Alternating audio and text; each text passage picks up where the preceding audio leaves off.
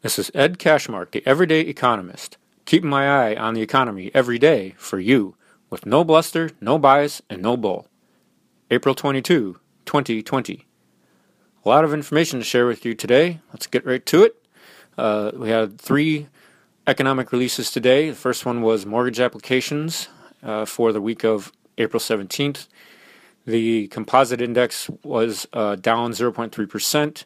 The purchase index was up 2% from the prior week, and the refinance index was down 1%. So, not a whole lot of news there, but that's what happened with that indicator. The month over month change in the FHFA house price index for February uh, was expected to be 0.4%, 0.4%, and it was actually 0.7%, so a little bit better than expected. Year over year change was uh, 5.4% in January, and in February it was 5.7%. So home prices uh, were doing fairly well in February before the pandemic hit. Obviously, those numbers are going to be, well, we'll have to see how those numbers turn out for March because uh, the market is primarily frozen right now, so we'll have to see how the pandemic is hitting home prices. And the EIA petroleum status report showed that for the week of April 17, crude oil inventories were up 15 million barrels compared to a change of 19.2 million barrels last week, which was a record amount. So the supply glut continues in the oil market. Next thing I wanted to share was uh, that uh, today oil did rebound uh, because the president uh, shared out a message that said that he is directing the U.S. Navy to shoot down any Iranian warplanes if they attack any U.S. ships. So that sent oil prices up by about 20%. Let me see. Uh, yeah, up, up about 20% from yesterday's close. So anytime uh, the market, uh, anytime oil prices rise in this environment, the market is going to like it. So the market has rebounded on the increase in oil price, as well as the increase in hopes for passing the stimulus bill of about $500 billion that uh, was passed by the Senate yesterday and will be voted on by the House on Thursday. Uh, much needed money uh, another 250 billion in that bill for small businesses. Uh, again, a lot of uh, anger over the fact that bigger small businesses, as it were, were getting more money than the smaller small businesses. So ho- they're hoping that that's going to be there's going to be some changes in the bill that make it easier for the real small businesses to get more help than they got through the first stimulus bill. Now, I want to share with you just a couple tidbits from uh, my friend Roger, his email, uh, which uh, highlights things from the Financial Times. Uh, it says that food supply chains are under pressure in poor nations. Government and international institutions are becoming increasingly worried about the growing constraints on access to food around the world as coronavirus disrupts economies and leaves workers without income. While global stocks of staples, including grains and pulses, are deemed to be sufficient, supply chains are coming under pressure, and workers in developing countries with a small financial cushion are losing out on earnings.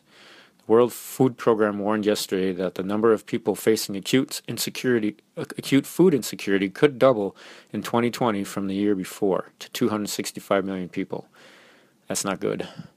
Anger at a shortage of food parcels triggered violent protests across South Africa the Philippines military indicated it was prepared for martial law type lockdown in the event of unrest, although no order has been given yet. Okay, so, uh, and one other thing I wanted to share from that email was what was happening in education. Uh, basically, there's a, a, lot of disruption going on in education right now, not only in terms of universities scrambling to get classes being put online, but also the fact that a lot of international students are being forced to stay in their home countries due to the international trade restrictions. So there's a lot of uh, revenue from tuition that is either being uh, being cut off right now or is being demanded from students to be reduced because of the fact that they can't get the full experience of their the education that they that they paid for. So there's an awful lot of disruption going on right now in the education system. Now, I wanted to share with you uh, some information that uh, came from another webinar today put on by the National Association for Business Economics. This, this webinar was all about the labor market. So I'll just go through these slides one by one. There ain't a whole lot of slides here. Um, first of all, uh, this was a chart, a table by uh, the state of Michigan for unemployment insurance the share of cumulative initial claims in Michigan, uh, the biggest share based on uh, the total number of claims came from manufacturing, retail trade, and accommodation and food services. However, if it's if it's uh, as a share of the employment base in that industry, the highest share came from uh, looks like construction at 46%. So 46% of of the uh, claims, or 46% of the number of claims in construction accounted for 46% of all jobs in construction. So that's what it's saying, about half. And the lowest, believe it or not, was public administration. Wow. What does that tell you? That's kind of interesting. There's all these protests going on in Michigan right now about the fact that the government has shut down the economy and everybody's losing their jobs. And the one industry that has by far the lowest share of of initial jobless claims as a share of total employment in that industry is government. wow, that's very very telling. In other words, government is shutting it down everyone's losing their jobs, but government is not losing their jobs. That is quite a discrepancy. And you can understand why people are very, very upset. And the increase in the unemployed this is this is for the whole nation now. The increase in, in the unemployed from from February to March was 1.3 million people and uh, again, this was this was before the full effects of the pandemic came along, and before the full effects of any jobless claims were really felt. So, the number of unemployed rose by 1.3 million people, but the number of job losers and persons who completed temporary jobs was 1.2 million. So, a lot of people that are considered unemployed are people who lost their jobs but also there's a discrepancy there because some of these people may not really be a, the, the, the rules for or the the stipulations for determining who's employed or who's unemployed and who's not unemployed is very very vague right now because there's a lot of different rules in these bills and so you have some people who are filing for uninsured who have filed for uninsurance benefits but are not really unemployed you also have some people who are who who are out of a job but are not considered unemployed because in order to be considered unemployed you have to a be in the labor force and b be looking for work. So you have to want a job and you have to be looking for a job. So even if you want a job and you're not looking for a job within the last 4 weeks, you are not considered unemployed. Uh, so there's a lot of statistical minutiae there that a lot of people don't understand, but it's really uh, quite technically confusing for for uh, these kind of estimates. So the bottom line is that the unemployment rate uh, for the for the foreseeable future is going to be very difficult to interpret because of all these moving parts. However, it is pretty certain that the unemployment rate is going to skyrocket in in in for when we get the April numbers in a couple weeks here. Uh, but again, might be somewhat misleading to the upside, might be somewhat misleading to the downside. Who knows? It's just you know, even the stati- even the people who are putting these statistics together are having a tough time trying to figure all this out because of all the moving parts. So, just suffice it to say that don't get too super depressed and don't get too super excited if it, if it's one way or the other. In other words, if it's a lot worse than people expected, don't get depressed, and if it's a lot better than people expected, don't get too too too optimistic. And uh, another chart was uh, shown for this one was for Minnesota. Basically, what this guy was saying was that uh, f- two of the top four industries in terms of initial jobless claims as a share of the employment in that industry uh, were supervisors of farming, fishing, and forestry, and other healthcare practitioners and technical occupations. And what he was trying to point out was that yes, there are a lot of people losing their jobs on the lower end of the pay wage, pay, pay spectrum, uh, but uh, these two jobs that he pointed out are on the higher end, $35 an hour and $38 an hour respectively. So what he's trying to say is that it's not just low wage jobs that are that are going away. Some high paying jobs are uh, have been lost as well. Now on to the other presentation. This one was from Indeed, which I'm sure a lot of you are familiar with uh, in terms of job hunting. Job postings are down 34% from February 1 to April 16. That is just incredible. In in 2018 and 2019, during that same period, job postings were up about 5%, and this time down 34%. And really, the big decline came from about March 15th to April 16th. So, really, it's just over the past month that this big, huge decline has come. And new job, so that was overall job postings. New job postings are down 46% in that same period. The biggest uh, declines in job postings uh, from the previous year are hospitality and tourism, 63.9 down 63.9%, and childcare down 62.2%. Arts and entertainment, banking and finance, loading and stocking, software development, nursing, and pharmacy rounded up rounded off the top uh, sectors, industries, I should say. So that's a decline in the prior year, and this is for the whole nation. Travel and tourism destinations are suffering the most. Uh, the highest, uh, the the metro with the the most uh, job biggest decline in job postings was Honolulu, 47.9%, Provo, Orem, Utah, 45.1%, Miami, Miami, Fort Lauderdale, West Palm Beach, Florida, 44.9%, and Salt Lake City, Utah, 44%, Orlando, Kissimmee, Sanford, Florida, 43.3%. So these uh, hot uh, destinations for travel and tourism are really being hammered by this pandemic. And as far as countries, New Zealand saw the biggest decline from a year ago.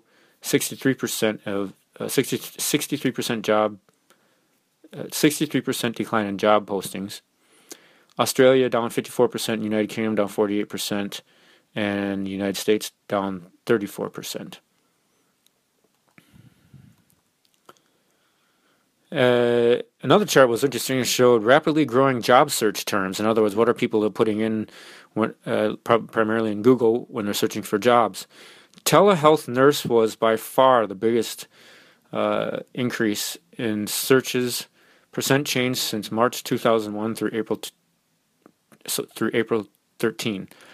1132 percent increase in telehealth nurse telehealth 839% increase. Online 818% COBOL 707% amazon remote 651% and online tutor 590% grocery store 541% so a lot of tele online remote kinds of things. So in other words a lot of people are are looking for jobs where they can work from home and be safe and this chart shows that uh, in March 2020, the biggest declines in jobs were seen in leisure and hospitality and mining and, logging. And the biggest increases, about 1.8%, in utilities and information and government uh, at 0.6%. So most of the major sectors in the economy saw declines in March. And it says here the worst off are the hardest hit. In other words, there was a pretty uh, over the last several months, the lowest income uh, tier. They have low wage, middle wage, and high wage. The lowest wage tier was doing okay. And then all of a sudden, March came along, and there was a massive decline in jobs in the low wage tier compared to the middle wage and high wage. All three tiers saw declines, but the low wage tier saw, it looks like, at least five or six times more jobs than the middle wage and the high wage tier. So this pandemic is really hitting the lower lower income uh, tier the hardest by far. So that was a rundown of what was uh, what the uh, NABE chart showed, and I took my own notes, and I'll just run through them here real quick. Many unemployed people will likely be recalled, so again, that's going to distort the statistics. Uh, not just low wage workers are filing for unemployment uh, benefits, like I had said. Uh, response rates were lower for job surveys, so that's also kind of distorting the statistics. So some of those numbers will likely be revised to higher job losses when uh, more surveys come in, if if they can get them. Business formation plummeted in March, so that's another reason why we've had a really big impact on the labor market. Uh, so not only are businesses uh, going out of business, but new businesses more, new businesses are not coming online, which makes sense. Many companies are now starting to cut wages and hours to keep their people employed. And I think what they're doing here is they're keeping their people employed and then they're using the money from the Paycheck Protection Program to pay their people.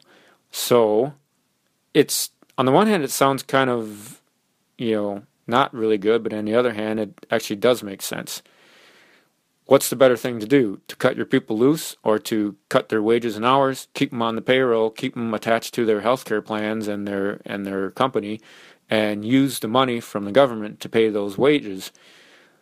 And then if they're doing that, then that loan from the government is going to be turned into a grant. In other words, it's going to be forgiven. It's not going to need to be paid back. So kind of interesting strategy there. And the drop in the labor force participation rate uh, in March was the largest since 1951. Wow. And uh, they also said that ramping up economies will likely be slow. And uh, part of the reason is because people will need to learn new skills to get back into the workforce, uh, especially if they've been out of work for probably six months or longer. Believe me, you can I'm speaking from experience. You can lose your skills. Although I really didn't lose my skills so much, I just stopped using them for a while after I lost my job. And if people, let me tell you also from experience, if people are getting paid for not working, what is the chance you think that they are actually going to work on keeping their skills fresh or learning new skills? We're getting into summer here. What do you think people are going to be doing? Sitting at home learning new skills on their computer? Or going for a bike ride or a swim if they just so happen to be lucky enough that their state is allowing beaches to be open. Here in Minnesota, our beaches are closed for the whole summer, at least as far as the the latest uh, edict is concerned. So, uh, one of the best times to be unemployed is in the summer because you can be outside and, and enjoy the summer. But as far as your career planning goes, one of the worst times to be unemployed is in the summer because you have very, very, very little incentive to learn new skills sitting inside on your computer, especially if you're getting paid to not work. Now, I was getting paid to not work, but not from the government. I was getting paid from basically my own savings. I, I was lucky enough to have some savings built up, so I had little incentive to look for a job, and that is a trap. Uh, don't fall into that trap please don't fall into that trap. Don't fall into the trap of thinking, hey, this is easy. I'm getting paid for not working. Don't fall into that trap. Keep yourself busy, keep yourself learning skills and keeping your current skills fresh. Do things during the day that are productive and are moving your career forward. That's all I wanted to say about that. All right. I really don't have a whole lot to share about the the uh, coronavirus other than the fact that for the United States, the death death rate yesterday was actually the highest since the pandemic began. According to Worldometers, yesterday, April 21, number of deaths was 2,804. That's the highest we've seen. The next highest was 2,618 on April 15th.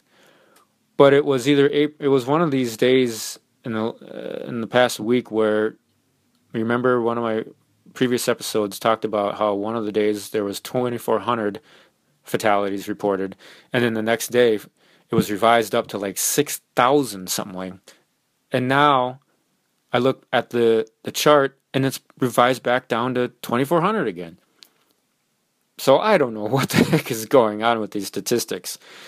Uh, a lot of revisions going on, I guess. Uh, I I don't know. It, this it's just it's gotten to the point where it's very hard to put a whole lot of faith in these numbers. Again, like I mentioned in previous episodes, if you didn't hear those previous episodes, you might want to go back and listen to them, where I talked about the fact that uh, uh, some fatalities are being labeled COVID 19 deaths, even though they did not actually die from COVID 19. If they either had the virus in their system and died from something else like pneumonia or heart disease, they are being labeled, at, uh, being instructed to be labeled as COVID 19 fatalities. Or if they had symptoms of COVID 19 but were not even tested for it, they are being labeled as a death due to COVID 19. Again, why is that? Like I mentioned before, it's money. It's hype. It's fear. There are some people who want to blow up the COVID 19 fatalities as much as they possibly can to, uh, to spread fear. Uh, some of it is to keep these lockdowns in, in, in place uh, in terms of controlling the population. There's some of that. Obviously, there's, there's politics involved. If you don't think there's politics involved in this, then wow, you're not paying attention. Very political and there's also money involved. Again, $13,000 goes to the hospital for a Medicare patient that has COVID 19. $39,000 goes to the hospital if that if a COVID patient goes on a ventilator. So, again, there's incentive to inflate these numbers, and so when we're seeing all these fatalities being reported and then being revised up or revised down, how much faith can you put in these numbers? I just really don't know anymore. I really don't know anymore. All right. Now it's on to my tip number eight for staying sane through unemployment. Tip number eight is under the first commandment, which is be thankful for everything you have, gratitude. Tip number eight be thankful for your TV and your computer. I'm assuming the vast majority of you listening have a TV and a computer. Be very thankful for them. Be thankful for your TV because a lot of you are bored either because you're working at home and you're not working as much, or you need something to do either for yourself or your family to stay occupied and stay not bored. Uh, or some of you don't have a job at all, you need something to do, so you watch a TV. I personally, interestingly enough, I personally am watching a lot less TV now that the pandemic is in place. Why would that be? Well, 80 to 90% of my TV watching is sports. I'm a huge sports fan, and there's no sports being played right now. And no, I'm not going to sit and waste my time watching replays. so I'm on my computer. I'm doing my podcast. I'm learning skills. I'm I'm learning more about how to do podcasts. I'm learning more about how to share my knowledge. I'm learning more about what's happening uh, uh, politically and with the virus and with the economy. And uh, I'm reading articles and I'm reading, uh, watching webinars, and I'm doing all kinds of things to keep myself skilled and uh, in the loop as to what's going on, and hopefully marketable to the point where I can find somebody who wants to hire me for the skills that I've either kept fresh or or um, acquired during this time. So I'm doing productive things. I'm not watching TV you can do what you want, but I would say, you know, moderation is the best thing. And be thankful for your computer. Where would you be without your computer in this time? Whether or not you want to be watch, uh, reading articles, watching things on your computer, uh, e- sending emails to your family, or looking for a job. Where would you be without your computer? Where would I be without my computer? If I didn't have my computer and there's no sports on TV, well, I guess I would read a book. I love reading books. That's pretty pretty cheap and informative. So be thankful for your TV and your computer. That's my tip number eight. That's all I have for today. Please, again, uh, if you would like, uh, I have my feedback link on my website, www.edcashmark.com. Please uh, subscribe on iTunes, and if you uh, can, please leave a rating or a review on iTunes to help uh, boost my visibility uh, for my podcast. Please spread the word to your family, friends, neighbors, and relatives. And uh, if you haven't seen my or haven't listened to my previous episodes, please go back and listen to those, especially if you want to learn uh, my uh, previous tips on how to stay sane through unemployment. And uh, that's about it for today. This is Ed Cashmark, the Everyday Economist. Thanks for listening, and stay safe, stay sane. Have a good rest of your day.